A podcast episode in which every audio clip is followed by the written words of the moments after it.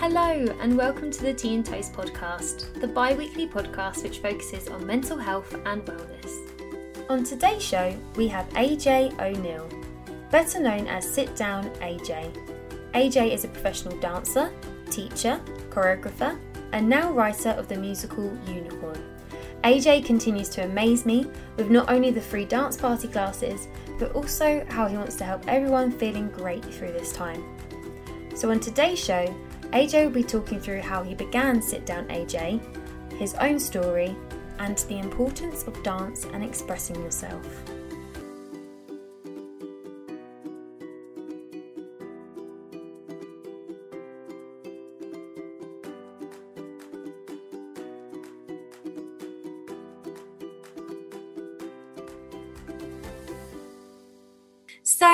Thank you, AJ, for joining us today. We're just having a nice cup of tea. Absolutely. pleasure to be here. It's a pleasure to have my tea. Uh, I actually started this podcast late today because I was busy making my tea, but you know what? priorities, guys. Priorities. The world is burning, but priorities. It's also really comforting to have a nice cup of tea. So, it is. It can't is. beat that. This is what I'm talking about. Like, I need, I was like, I'm Irish as well, and we, oh, we do love it. We love a brew, as the Northerners say. I love love my tea, and it's just something where you can just sort of you can hug it in a way you can't with an espresso. Yeah, it's like an so espresso's true. great, but it's like this kind of like it's like a punch in the face, you know. But like tea is like a gentle, warm, slightly sugary Yes. caress that just lasts for like two to four minutes. So my mum's Irish, and when she makes a cup of tea, it's just literally like it's like home in a mug. You just feel like it is that cuddle that someone just gives to you. It is like a hug in a mug. it's like a hug in a mug. You're totally right. That should be what they that they should call it. That someone should have used that by now. If they haven't, uh, copyright this podcast. So today, AJ, it's great to have you on the show. So what we wanted to do is really talk through your own experiences, and also just to talk through how dance has become more than just an exercise. It's also a massive mood enhancer. You do a lot about wellness and body confidence, and it's really important right now. So it would be great, first of all, to kick off and just explain a little bit about yourself, how it really began with Sit Down AJ. And yeah, that'll be a great first start, especially for people that may not necessarily follow you yet and hopefully will after this show. Absolutely. Come follow me, guys. Follow me. So sit down AJ was just it's my for those of you who are like, what is what is that? Is it a is it a is it a concept? Um no, it's just my my screen name for my Instagram and my Twitter and um my YouTube channels. I had all these different um online presences and none of them were connected and they were all different things. I used to be Lil Nakey Hobo, can't remember why that was. Don't remember why I was Nakey. But anyway, I had a bunch of different uh, online names and then I just thought pick something that kind of covered a bunch of things I do. And my main thing that I do is bop around the place and tend to be over enthusiastic. So people ask for a volunteer, and I'm like, me. So teachers in class would possibly get to the point where they'd be like, sit down, AJ, somebody else, come on. Um, so that was where that came from. So I'm from Ireland, you can probably tell that, um, from Dublin. I moved over here in 2002, I think, to go to university to do music theatre, musical theatre and dance and went to a place called Laines, uh, which is like a big musical theatre college. Loads of people from the West End and people who go to Broadway have come from there. And then I went into the musical Chicago in the West End. That was my first job, oh, wow. uh, which was yeah, like a dream since I was Amazing. basically a kid. My parents, my parents had always done shows since I was um, like a child, my whole life. And then my mum, who passed away um, the year after I moved to well during my first year of university here uh, from cancer, she she was a pianist and a musical musical director. So they were always rehearsing things, and there was always music and there's always dance. And my mum was a piano teacher who refused to teach me piano because she said she'd kill me. Did a bunch of other musicals, small ones here. Um, toured as a backing dancer with a band. I did a film for Miramax and was on things like EastEnders and The Tudors. And then I basically it just kind of it just sort of trickled off and I was like, okay, I need to do something with myself. So I sort of I lied my way into a job. I, I trained to do my uh, Zumba training. I think I did it on like I did it on like a Tuesday, and I previously lied to a gym and told them that I was trained. So my job was on the Thursday, so I had to basically do this. And the training's like a day where they don't really show you very much. So I was just like, oh, and so I did it, made up a load of dances, and then went in and just basically had a panic attack for an hour in this gym. But it Oh. looked like something. Like I was. I was dying inside like my heart rate was about 190 the whole time and not just because of the exercise from zumba i ended up realizing i quite liked sort of the helping people aspect of fitness and mm-hmm. dance. Mm-hmm. A lot of gyms I taught at were very sort of exclusive and expensive, and you know yeah. you couldn't come into a class unless you paid like 150 200 pounds a month you know like a lot of money you know mm. and um, i wanted to make it more accessible which is the thing that carried on through what i'm doing now which we'll probably talk about mm. So i started my own company which is called move uh, move pop-up gym helping people is the thing i want to be doing and if i can do that with my ridiculousness then that's that's a really nice thing, um, which is what I was hoping to do. I wanted to be a psychologist and help people. My mom had been telling me for years, no, no, go dance. You're great at dancing and singing and all that. So why don't you go do that, make people happy? And I was like, no, I want to be helpful. I wanted to have a job where if the world was to like end, me to rebuild it, I'd be useful. I said that to her when I was, I think, like 15 or something. And she said, would you really want to, would you really want to live in a world without dancing? And she's like, because I wouldn't. And I was like, mm. I, I undervalued what I can bring to pretty much anything my whole life. So I think I didn't really see that anything I could add this would be something people would want. And I've since realized that's wrong, which is an amazing. It's so interesting yeah. how it's come full circle, like you said, that when you were younger, you were thinking of studying psychology, and actually, dance really does provide that. And like mm-hmm. you said, during now, more than ever, like my Monday, I do Monday classes with the lady at Pineapple I can't I can't not dance through this because it's it's a way as well as of people are expressing themselves.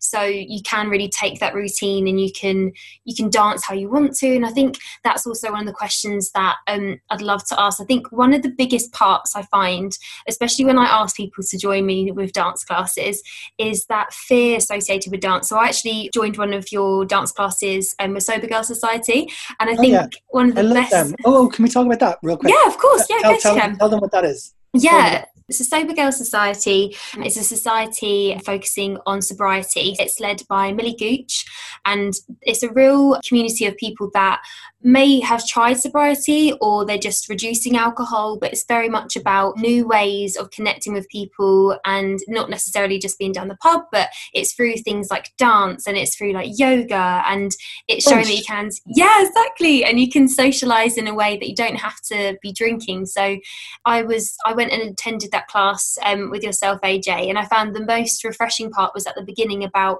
you're like, don't worry about what you wear, how you dance, just be who you are. And I was just like, that is so refreshing because often when I go to classes, that's the first thing I think. I'm like, oh gosh, everyone's going to be amazing. Am I wearing something? What's everybody like? And you have yeah. this expectation. You completely remove that, and I thought that was such a lovely beginning to a class because I've never had that before. Oh, I'm glad. I'm really glad. That's what I want, basically. I because teaching a pineapple is, you know, it's it's an honor because it is a thing where I asked, and it took them ten years to let me have a class to to find a space, you know. But it does scare people off. Like it does scare my friends off. It scared off many people I know. Anybody who's not like a dancer dancer um, mm. thinks, oh god, pineapple. No, everyone's really like skinny and fit there. But also, there's a lot of us who aren't. And I think you go to a class, and the class the class is not defined by its content. The class is defined by the teacher. Mm. Um, I think you can go to a ballet class and have an amazing time, even if you're shite at ballet. I think you can go to a ballet class and have a terrible time if you're shite at ballet. I think you can go to a ballet class and have a terrible time if you're good at ballet, mm. because it depends entirely on the teacher. People they want they come for the content, but they stay for the teacher. Mm. You know, and they always will because it's it's not what you're teaching them because anybody can learn how to anyone can watch a tutorial on YouTube. Anyone can watch, you know, and back then there weren't that many, but there was still something. You could buy a DVD, you could, you know, all these kind of things. Like Jane Fonda's stuff is still as effective as it was back when she made that video, you know, you know, and also she's a queen and we should support her. But uh, the thing that makes you stand out is going to be you. And mm-hmm. that's why people have responded to my class because I'm, well, whether for good or for ill, I have no inside voice and I'm just so aggressively myself and thankfully that's something people responded to because otherwise I'd have a massive problem because I'm no, I'm no good at not being me. Like that's a thing like authenticity, which is something that we talk about a lot now. Mm. Something it's something that we didn't used to talk a lot about. And I was constantly worried that I was being too honest. I have spent my entire life worrying that I've said too much. And nowadays I still say too much, but then I've just decided not to worry quite so mm-hmm. much.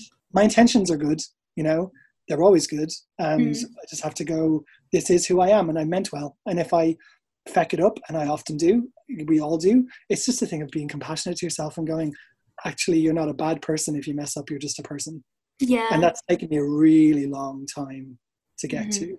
But I did a really good job of faking it. So a lot of people, when I told them that the change had transpired between me hating myself and me liking myself more, they were like, "Oh, but we thought you liked yourself before." And I was like, "No, I just did a really good job of making you think I was fun," which is an aspect of something that I think I work on a lot now, Mm. the way I used to never. Um, which is a part of therapy. It's part of meditation. It's part of lots of things. Uh, when we did, do you remember when we did the Sober Girl Society Yeah. class. We did meditation at the second half, and I think a lot of that would have been me explaining my journey to kind of self love and self worth. That's something I talk about a lot, but um, it is something I'm hugely invested in. I think, I honestly think there's nothing more important, really, because until you Mm.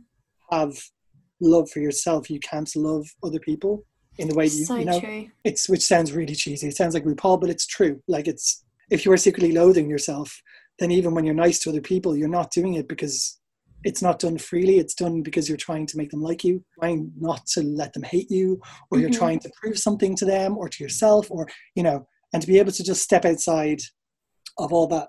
Like I think of it as mental weather, and just actually go, you know what, I'm okay. That gives you a platform to then be able to go, who else isn't okay? I sort of spent my whole life wondering how it is I can help people the most. Mm. Um, but I think I was l- in lots of ways doing it to distract from my lack of liking of myself. You it's know, quite often that way i totally agree with you i think self-love is something it does it does take a, a long time i i co- totally understand where you come from i'm i used to be that type of person that would seek other people's approval before my own. And now i've got to a stage especially actually through this lockdown it's helped me to really reflect on things that now i, I don't actually care as much as i used to because i used to get myself into a right old pickle just thinking about that stuff and now rewinding it and thinking about the self-love aspect and focusing on myself you have more confidence to what how you are as a person um, and that comes second to what other people think. I think you're more mindful yeah, yeah, absolutely. I think there's a massive difference between. Um, I'm really obsessed with Brené Brown. Have you read Brené Brown's books? no i haven't Oh my god, she's amazing. She's like my guru. really Uh, I, yeah, no, literally, like my therapist, who my I've had a therapist for the last two years. He's amazing. Like not a therapist, like a coach. Mm. But it turned out when we first met that he actually trained with her. And I oh was like, wow no wonder, no wonder I like how you work because you are, and his like he he gives workshops for her. Mm. Um, and she's amazing. Oh my god, listen to her. Russell uh, Brand has an amazing podcast called Under the Skin. Listen to the one where he talks to Brené Brown. Because first of Mm-hmm. All, it's hilarious because she clearly fancies him, and it's gas. and like, and then she's sort of like spreading incredible wisdom, and then we're all like, stop. Uh, it's like adorable. Um, but she's amazing. She's amazing. She just did all this work on. Um, she's actually a researcher who was doing work. I think it was she was looking into joy. She was trying to like basically looking into what joy is and how we can get more of it. I think that was the original thing she did years ago. And then basically, the more she interviewed people, because she was trying to do like a proper scientific kind of like, I'm going to interview all these people and then look at the common factors. And she realized it wasn't about joy; it was about shame. oh. So much of our lives are about shame. Like almost everything is to do with shame, avoidance of shame, denial of shame, passing on of shame. Like it's Mm. just so much of our emotional baggage is just shame related, even if we don't think it is, because it's different kinds of shame. It's shame about Mm. ourselves, about what we did, about what we didn't do, about we, who we are, a really deep kind of shame. There's a difference between shame and guilt. Mm. Guilt is guilt is a guilt is a I think a healthy shame in some cases because it stops you from doing something bad twice. But like deep personal shame about who and what you are. It's sort of the difference between saying I have shame about a thing I did, like I have shame, versus I am shame. Uh, yeah, so that's that's the thing that I've been kind of working on the last few years on myself. Like, stop being ashamed of what you are and Mm. who you are. And if you have shame over something you've done, process it, apologize for it, try and be better next time. You know, stop holding on to every little thing you've ever done. Like, I still feel crippling physical pain over things I did when I was like, I closed the door on my sister's friend's fingers by Oh. accident yeah and her, her sister's friends, my sister's friends' sister's fingers. And it's this um, little girl. She had Down syndrome. She was at my front door, and she was standing there, and she just sort of made a face. And I was like, I was trying to close the door, and then I realized she wasn't saying anything because she didn't understand that she had to tell me. But I was closing the door in this girl's fingers, and like to this day, I still, even now talking about it, I can feel this like cold trickle of shame and like Oh. horror. And you know, it wasn't intentional. I, I No. reopened, realized what was happening, opened the door, and she was fine. You know, but it's that thing of like going, in any like if, if you did it i'd be like it wasn't intentional didn't realize what was happening the second you realized what was happening you opened the door again you apologized you made sure she was okay but mm-hmm. even now still now thinking about it going god and it's like going i'm a, I'm a terrible person for having done that whereas it was an accident you know yeah well my mum has this thing i don't know if, if your family's the same catholic guilt oh, yeah. is oh yeah. my gosh that feeling it, I feel like that's what scars you more than anything. Really, yeah, it yeah, comes yeah. back to haunt you, and you just think, "Oh my gosh, I completely forgot about that." And you do get that sicky stomach, but it is like you said, letting go and and giving yourself forgiveness. Sometimes it's easier to give that to other people as opposed to yourself. Always. Always. And it's it's like, why do I do this to myself? So I, I totally understand what you were saying about that. When you mentioned about your sort of journey through like therapy and um, self care, self love, how did that happen for you? How did you begin that journey and and gain that confidence to to venture into that? I had tried therapists before a few times when I was younger. It's probably quite obvious, um, but I'm gay and Irish, and I was born in 1981. My parents aren't very Catholic, but we were sort of Catholic enough. Like I did all of the rituals. I did my communion and my confirmation and all that stuff. I had to do a first confession where you tell a priest about the thing you did wrong. Oh gosh. Um, I remember crying to my mum about that because I was like, oh God, I've done this thing. She was like, just tell him you borrowed a pencil. Like, it's fine. But I was yeah. a mess. Because the thing is, they drum, they drum this guilt and fear of you being a bad person. You come at you come at life. In Ireland, we're kind of all raised to know you're already a bad person. You could just try and be a better version of yourself mm-hmm. to be less bad because they're never like you're a good person. That's not the Catholic way. The yeah. Catholic way is you are sinning mm-hmm. from the get go. Yeah. you know I mean? You have to like apologize for it, which is not something I subscribe to. I'm not. I'm no longer Catholic. I wouldn't say. Um, I don't believe in it. I don't know if you do. I mm-hmm. think it's great for people who get comfort from it. I think it's horrific for people who are ostracized by it and who are made to feel less than by it. Like I was convinced I was going to hell because I was gay. I my parents sent me to a therapist when I was, I think, 15. And then for a little while, but then after my bike accident, I went to a therapist as part of my recovery. Mm. And I remember he was like, You've got the lowest self esteem of anyone I've ever spoken to, ever. And he's like, No, you really, you really do. Like, it's really bad. Um, go home and ask why. uh, and it turned out that when I was a kid, I had been sent to a therapist when I was like three who tried version therapy on me. Yeah. That's awful. Well, my parents didn't realize what the guy was doing because they were sending me there because I was, well, there's a long story, but basically they didn't send me there for that. And um, this guy took it upon himself to see me uh, for an hour a week for a while. And yeah, just decided he was going to try and de-gay me. And when my parents realized what he was doing, they took me away. But I totally forgot that's about it until, so I, until I asked when I was like 18. Um, yeah. So, but that's, that's, if someone is telling you that everything about you is wrong, and that you are a terrible person and that you'll always be alone or whatever else he was saying to me. Oh my gosh! and you were three years old, and he I don't know. I don't know what he said, but that is all the stuff they say to people when they're trying to, you know, de-gay them, is That's to say, awful. you know, this is not a life you want. It's as if you can pick. You know what I mean? Yeah. Um. So I got really angry about that. It took me a long time to kind of. Rightfully so. Past it, but lots of my parents were furious when they found out. Yeah. Thing, you know, and yeah, so it's just a thing that's kind of affected me my whole life, really. So going back to therapists after that, I was really, really careful. to, yeah. Um, I tried to see a therapist a few about eight years ago, I think, and he was a gay therapist, and that was interesting. But I felt like all he did was tell me I was. He was like, "Yeah, no, you're fine. You're good. The world is hard. That's all it is." And I was like, "No, I need to actually deal with some things." Yeah. Um, oh, do you know how I found my current guy? Actually, as I was talking to a friend of mine about how I was having a really difficult time about two years ago, it's an absolute hole, just like just self confidence and worth in the toilet.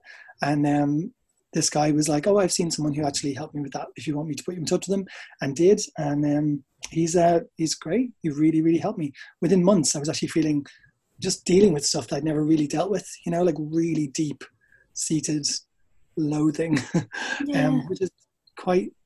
I'm sort of smiling, but it's like it's really sad.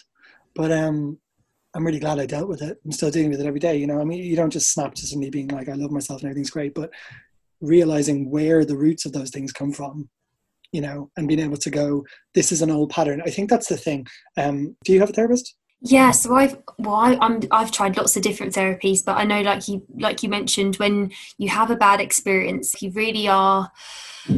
It kind of actually put up a bit of a barrier with me, and he was very similar. Just just do these, go out, see you later. That's my hour done. And um, he, in the end, actually, it was just so bad. Um, I then had a lovely therapist after that, and it, it, it completely changed. Like you said, you notice such a difference imminently that you you're talking about different things you're you're actually listening in a whole different way and it, it begins to make sense that you think oh my gosh i've been trying to explore the roots of things for so long that because i had therapy from a really really young age also and yeah I, I, I really think therapy is a really good thing. I think it's really hard though to begin that journey because sometimes it can be quite daunting and also where to begin because there's so many different types of therapy um yeah. Yeah absolutely. It's it's a it's a minefield. And i've got mm. friends i'm trying to get into therapy and have been for a while and the problem is you come up against the wrong therapist as i as a child found out and you found out recently um and they they just they fuck you up. Mm-hmm. they fuck you right up but they fuck you up in a really insidious way deep way because they make you feel like it's your fault. Can you imagine doing that to priests in Ireland? Like people go for confession, the yeah. priest about you, and then being told, for example, as a young gay man, like, oh, that's just say Hail Marys, don't do that, don't don't think about that, that's evil. You're going to go to hell if you do that. Like so it's literally being like the world's least sort of acceptable therapist. You know what mm-hmm. I mean? It's mm-hmm. like taking people at their most vulnerable and they're most in need of actual guidance and then just judging them instead of helping them. I think it's absolutely disgusting. But then there are good priests out there. You know, there are mm. priests who are supportive. There are priests who are sort of diverse, and you know, there are, there's lots of gay priests, and lots and lots of them are very caring and have just chosen that you know, despite the conflicts that are inherent in that, they care more about bringing God to people than they do about themselves. You know, which is yeah. a massive thing to give up. I think that about anybody. Like I used to hate priests and nuns when I was younger, and now I sort of feel that anybody who is willing to commit themselves to that life knowing how they are perceived mm. must really just care more about their relationship to whatever their god is to them you know mm-hmm. and help people hopefully the problem is in ireland there's this culture of silence and violence and you know um, culp- like a lack of culpability which goes along with the catholic church as you probably probably know about mm-hmm. um, like my dad was beaten up by his teachers in a in a catholic school um, you know, and he was made right with his right hand, even though he's left-handed. But he was because they said that it was the devil's hand. Like it's ridiculous. Like the crazy. Anyway, sorry, I don't mean to be just yeah. Sometimes, and the thing is, Ireland is Ireland's massively changing. Like it's you know, the gay marriage is legal there now, mm-hmm. abortion is legal there now. Like it's stuff I never thought would be acceptable. Stuff I never in a million years would have thought they would support. They are. So there is a generation of Irish people, two generations maybe now, who are kinder, who are more conscientious, who are thinking for themselves rather than being told what to think by the church. And I think that that's mm-hmm. amazing. And I'm just so proud. You know, I don't know. It's, it's, it's weird. I feel a bit weird about national pride because I, you know, obviously I left, but I am proud to be Irish, but I'm also ashamed to be Irish. In that way, it's like, you know, I feel responsible for things people like, you know, people from where I'm from have done in, even though I didn't do it, you know, mm. um, I think, I think as long as we're aware, it's interesting what's going on at the moment because the protests in America have been going on for four days um, uh, after George Floyd was murdered. And I mean, I've been overwhelmed by the virus stuff before this, but now I'm just overwhelmed by like fear for my black friends and their family in America and here and everywhere. And there was like it was an outrage and a justified outrage, but then it kind of fades because you're you've got stuff on. Actually, what are we doing with the next steps? Are we educating ourselves? Are we doing that bit to, to actually actively do something that we may not necessarily have done before? And I think there's so much to be done and just opening up that conversation that may not necessarily have been had before. The protests are happening that are happening need to happen. And yeah. similar to yourself, I need to surround myself and educate myself a lot more. I think is I'm doing my best to try and be um, aware and to be honest. White people are being forced to talk about this, and yeah. that is right. I want to be a better ally. I want to be a better friend.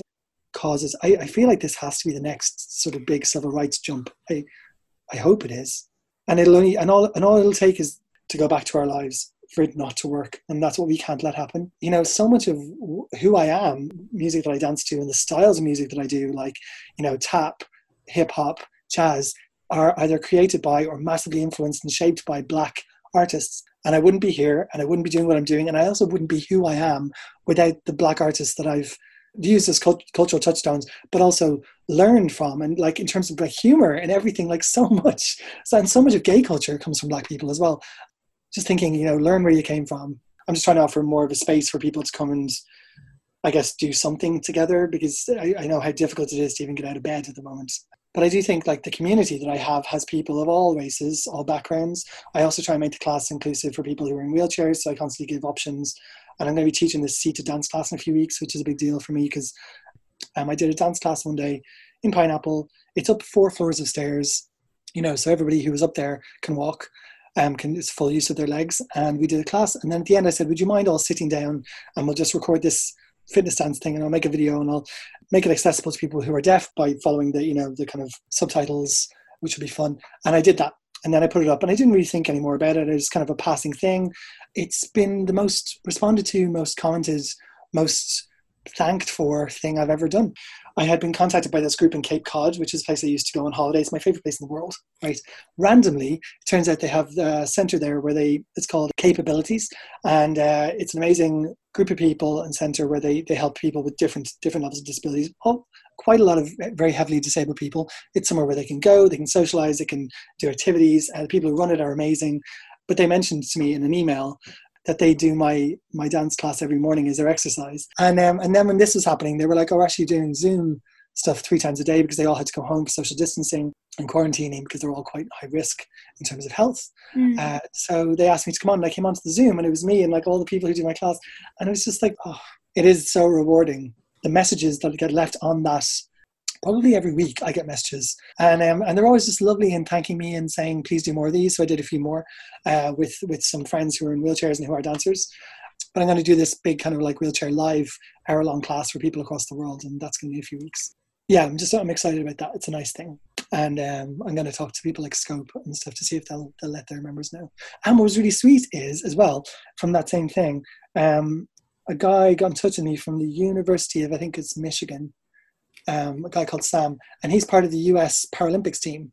Yeah, and he's on a, he's on a team there to try and give people, uh, disabled people, stuff to do during lockdown.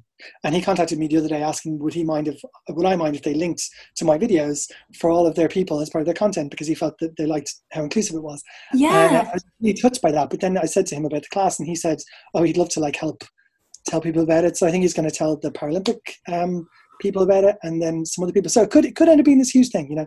Um, my thesis was actually about um, paralympics and disability and, and inclusivity. Oh, and no so way. yeah you mentioned that on a weekly basis people comment on it. I think because it's needed and i think more content like that is just so inspiring to see and you just continue to amaze me in terms of your inclusivity and your, your power and your drive for that. There's there's not enough of that in dance and i think the fact that you're you're continuing to do that um, yeah i think it's a great project project. I, I look forward to seeing that, and I hopefully the people listening will have a little look too. Oh yeah, if they want to, if they look at Sit Down AJ and look at my most viewed video, it's called uh, "Can't Stop the Feeling." Oop, that's my, that's me nearly falling down in my chair. uh, people on people on the internet, people in Podland, uh, I just nearly fell over in my very old, very raggedy office chair that I've been sitting in my house for like ten years. Right now, in the middle of writing a musical, which have to get on stage before I uh, oh, yes. Yeah. So tell us a bit about that and when you're hoping to launch that, will that be um, online or how, with everything that's going on, are you having to pivot it to something that is virtual? Is it going to still be um, on stage? That's the question. um, so, Unicorn is a musical that I'm writing. Uh, I'm, I'm working on the book, music and lyrics. My partner, Simon, my boyfriend, is working on the book with me, and we worked with uh, a few people on the music as well. Uh, I've never written a musical before, by the way.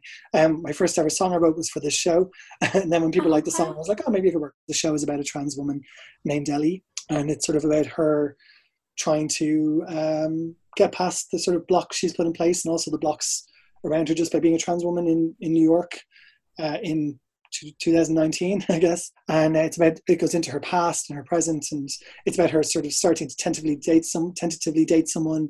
It's a lot of things. It's kind of a lot of a lot of the stuff I dealt with in therapy has gone into it. You know, like trying to um, love myself and kind of get to the stage where I can, and understanding like my the blocks that being other, you know, in inverted commas, uh, puts in the way of your own sort of self worth and how you can kind of get through that with with family and friends and that even with a lot of people around you trying to help you you don't necessarily see that because you are too blocked by yourself mm. and the reason that it's about a trans woman is that it was inspired by a story of a trans girl that we read it's totally different story now. It's nothing to do with the real person anymore but she she was really inspiring in terms of her journey. Mm. and um, now it's kind of an amalgam of loads of different kind of true trans stories. Like i've spoken to lots and lots of trans people and advocacy groups and at kind of every stage there's been people working on it who are queer in various different um, ways. Uh, and we're trying to be really inclusive. Like the casting is always the person who played ellie um, is, a, is a trans actor who's incredible it's just a thing i'm really really passionate about. It's the thing i care most about in the world. I really wanted to be out there. Uh, the response as i say was incredible. We got a producer a few producers interested on the day which is great.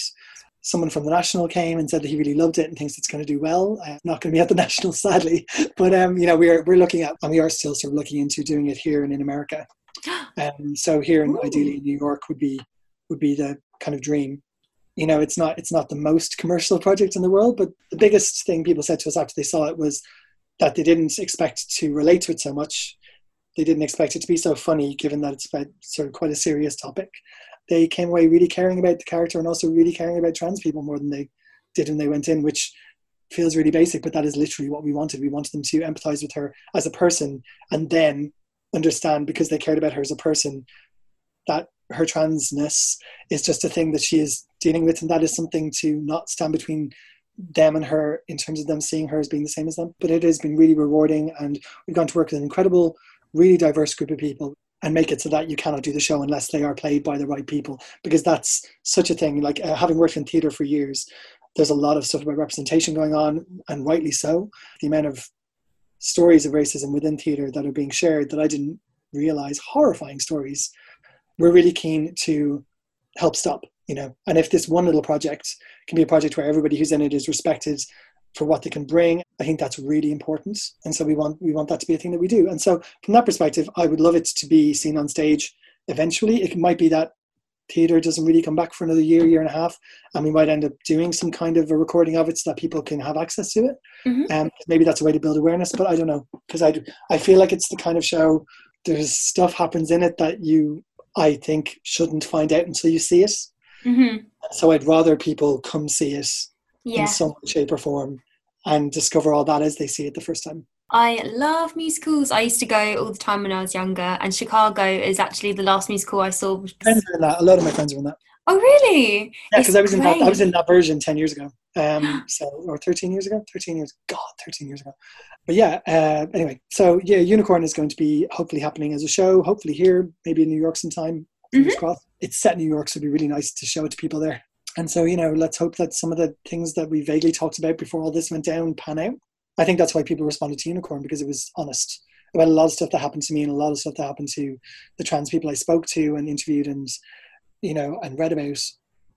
Because in the end, if you're being honest, that's what people will feel where you've got so much going on at the moment how do you find that motivation and how do you help maintain that? Because some days you probably might find yourself that oh i don't want to get up up today. You do such a good job of motivating other people. How can other people do that? Because i think that's that's one of the biggest pressures i guess. Yeah absolutely. Um, i think i uh, as you probably remember from a few weeks ago i was really honest on my in my class about having a really difficult time. I got really depressed. Um, I've never had clinical depression or suffered or lived with clinical depression in, in a long way. Lots of my close friends and family have. You know, you can understand it from the outside. You're like they're having a hard time. They might be being a nightmare to deal with, as people with anxiety and depression can be. But um, you know, you have to be compassionate and try and find that, even though that can be difficult. Whereas when it's happening to you, you sort of, and this isn't to say that it's the same, but I definitely fell into a proper depression as a result of this virus situation and lockdown. I've been in lockdown because I have asthma, not been near anybody apart from my boyfriend, who I'm really lucky to be in lockdown with, partially because he's great and you know understanding and gets how difficult it can be to be a human being, but also because he's an amazing cook. um, and he organizes things you know he organizes things. I don't i don't do that. I got into a really bad way and i had to be really honest about that because i was like there was i think i put a post on my instagram which is i left up because i was going to take it down but then i thought why? Um, saying guys, I've got a class in 20 minutes and I just don't know how I'm going to teach it, you know? could barely get out of bed today. Um, I have no energy. I just feel really like I've got no hope. And I think without hope, it's really hard to motivate yourself, mm. particularly when my job is to kind of be that for other people and to constantly be giving something of myself to lift them out of that place. Yeah. And for me, what happened was being honest helped so that they could be honest back, feeling like I wasn't in it by myself, feeling like it was acceptable to be in a bad way because it is. Of course, we're all humans.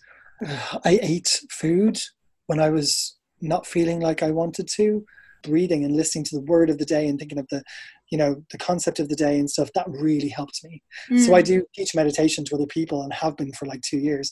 But I, you know, I send my friends meditation and meditations that are kind of geared towards them. I love it. And if you find one that works for you, just do the same one every day. Even if you're like, oh, that was good yesterday, today's wasn't great. Who cares? Do yesterday's again. What works for you works for you, you know? As the world changes, and it is changing and it will continue to change with this new situation, we have to find new, different ways to keep changing with us. You speak about toxic positivity. Yeah. And so, and the expectations that come with that. For those people that don't know what toxic positivity is, could you explain a little bit about what that is about and how to manage that and what toxic positivity means to you? Um, well, as far as I'm concerned, toxic positivity is this idea that unless you're being happy, unless you're being positive, unless you're only saying good things and giving good vibes and, you know, etc., etc., etc., that you are being a bad, well, not just being a bad person, that it's unhealthy. The idea that we have to be all like, no, guys, no, just like think of good things, think of good things, you know, the whole time. That's not how people work. Our brains don't do that. Like if you if you don't let yourself feel bad feelings, you are going to have some kind of a breakdown. You know, like and when bad things happen, it is not normal, nor should it be to not have a bad reaction you know? It's a, it's it's good to be sad. It's good to be angry about things that make you sad and angry. If you are getting sad and angry and you are telling yourself no no no no i have to be positive about this why? Your body is having a reaction to things. Your mind is having a reaction to things. It's healthy to have negative emotions. And basically toxic positivity is it's kind of like well people just think of it as being to- uh, being positive you know but it, there's lots of sort of schools of kind of philosophy and kind of modern self-help kind of what's the word? Schools i guess um, which are all about you know like oh no only good vibes. You know the thing? Yeah. like you see a lot of it like um, on instagram for example and the idea of always just putting forward you know a picture of yourself being like happy and beautiful on the beach when you know for example black people are being murdered in front of you. Like that's not going to help anybody. That's not going to help you and it's also not going to help any of the people who need help engaging with things being honest with things and working your way through feelings the other day. I lost followers then too. so when I was honest about my mental health and about the fact that I was having a hard time, people logged out and people logged off and people stopped following me. And Awful. you know, and it's like and it's like good.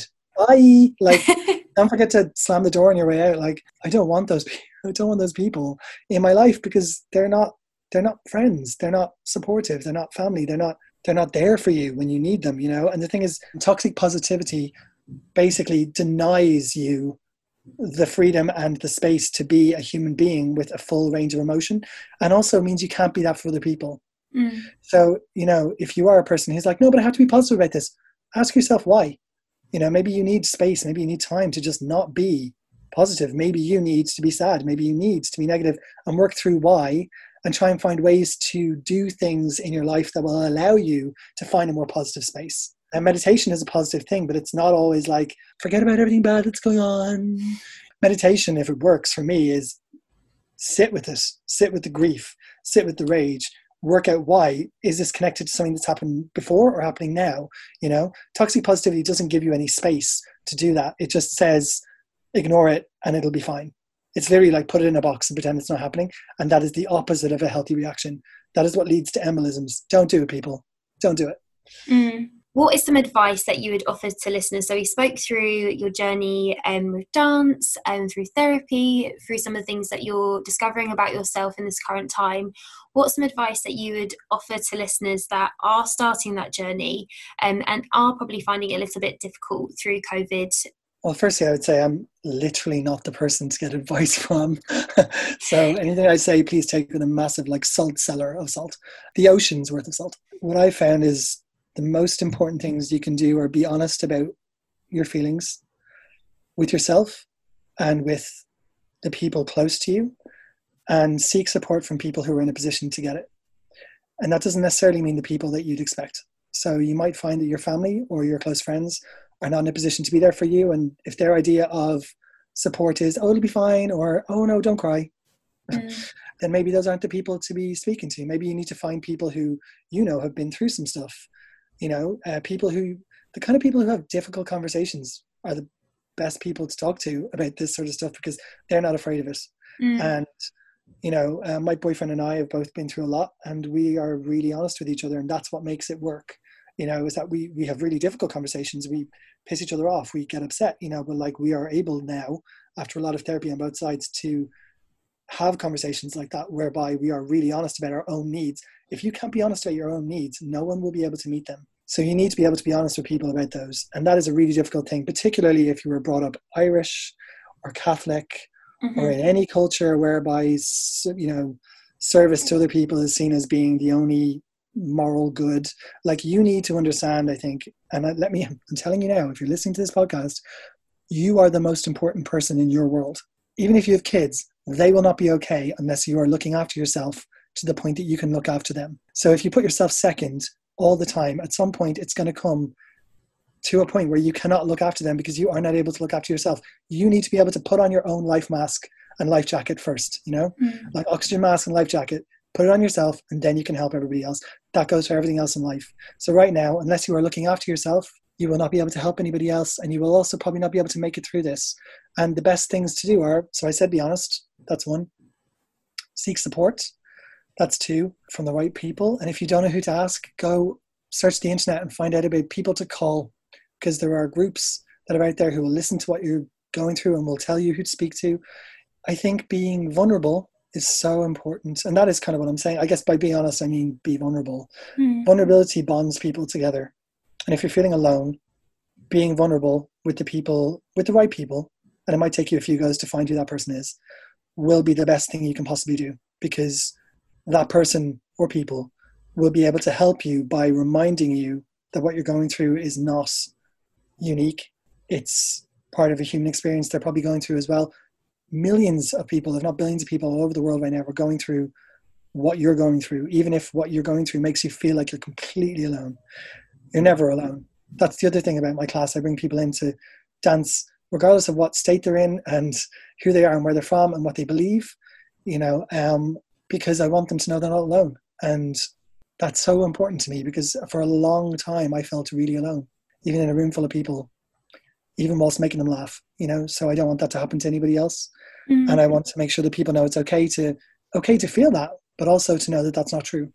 The stories we tell ourselves are the things that our brain has kind of built up over the years, kind of socialized ways to be unkind to ourselves. And a way to get around that is to do my final piece of advice, which is to have compassion for yourself. And the way that I sometimes say this to people in my classes is think of the person in the world that you love the most to the point that they could do anything and you would still forgive them. And it could be your child, it could be your best friend, it could be your puppy. You know, um, certainly my cat has destroyed, my cats have destroyed things, they've vomited on things, they have hurt me, and I would still, I would still shield them against a nuclear blast. Do you know what I mean? Like, just think of think of the person that you would forgive anything and think of how you would speak to them if the worst thing that they could possibly have done they've just done and they come to you in shreds mm. and think what you'd say to them and then just say that to yourself yeah. you know? Say to yourself it's okay. Say to yourself you're not a bad person. You just maybe did a bad thing. Say to yourself it will get better. Now is not the way things will be forever. Everything changes all the time and that is a relief even when things are good you know? But have compassion. Just look at yourself with kindness and say take some time off if you need it you know? Look at the way things are and see what you can cope with and what you can't cope with. You are not responsible for anybody else's feelings. They are. And if mm-hmm. they make you responsible, then that is on them. But you are not. And you can choose to say, that's actually not my responsibility. I'm going to look after myself and be here for you in a healthy way. But it's not your responsibility to do things other people think that you should do because it will make them happier if it's making you miserable or if you're not able to cope. You know, and only you know how much cope you possess. And if you've run out of cope, you need to do whatever it is helps you get some back. Mm. And that's kind of general advice for life, I think. I hope that you sit back and you give yourself that self recognition that you truly do deserve because you do make it amazing to make it so inclusive and accessible for everybody. And that advice I totally agree with when you said about compassion. Sometimes having that love for yourself, and like you mentioned at the beginning, is it is something that's difficult, and hopefully people do really use that time to to have that self appreciation for themselves. So thank you so much for joining today. I think this will be a really useful podcast for people to listen to, and I'd love to think that you'll get loads of different really good advice from people in the coming kind of time. Yeah, and, uh, I do think the world is, regardless of what happens now, a different place. mm, And I'd love to think that we'll all approach creating that new place with a bit more compassion for Mhm. ourselves, and that spreads outwards. You know, definitely. and and uh, and drink tea, drink proper tea because it's just yes. hug in a mug. TM. Don't steal that copyright. That's. If you even say, if you even think that out loud, and that's twenty million dollars. So. Thank you for listening to this week's Tea and Toast podcast. If you want to share any feedback or ask any questions, don't forget to follow, like, and share via Instagram at Tea and Toast the podcast. And don't forget to subscribe.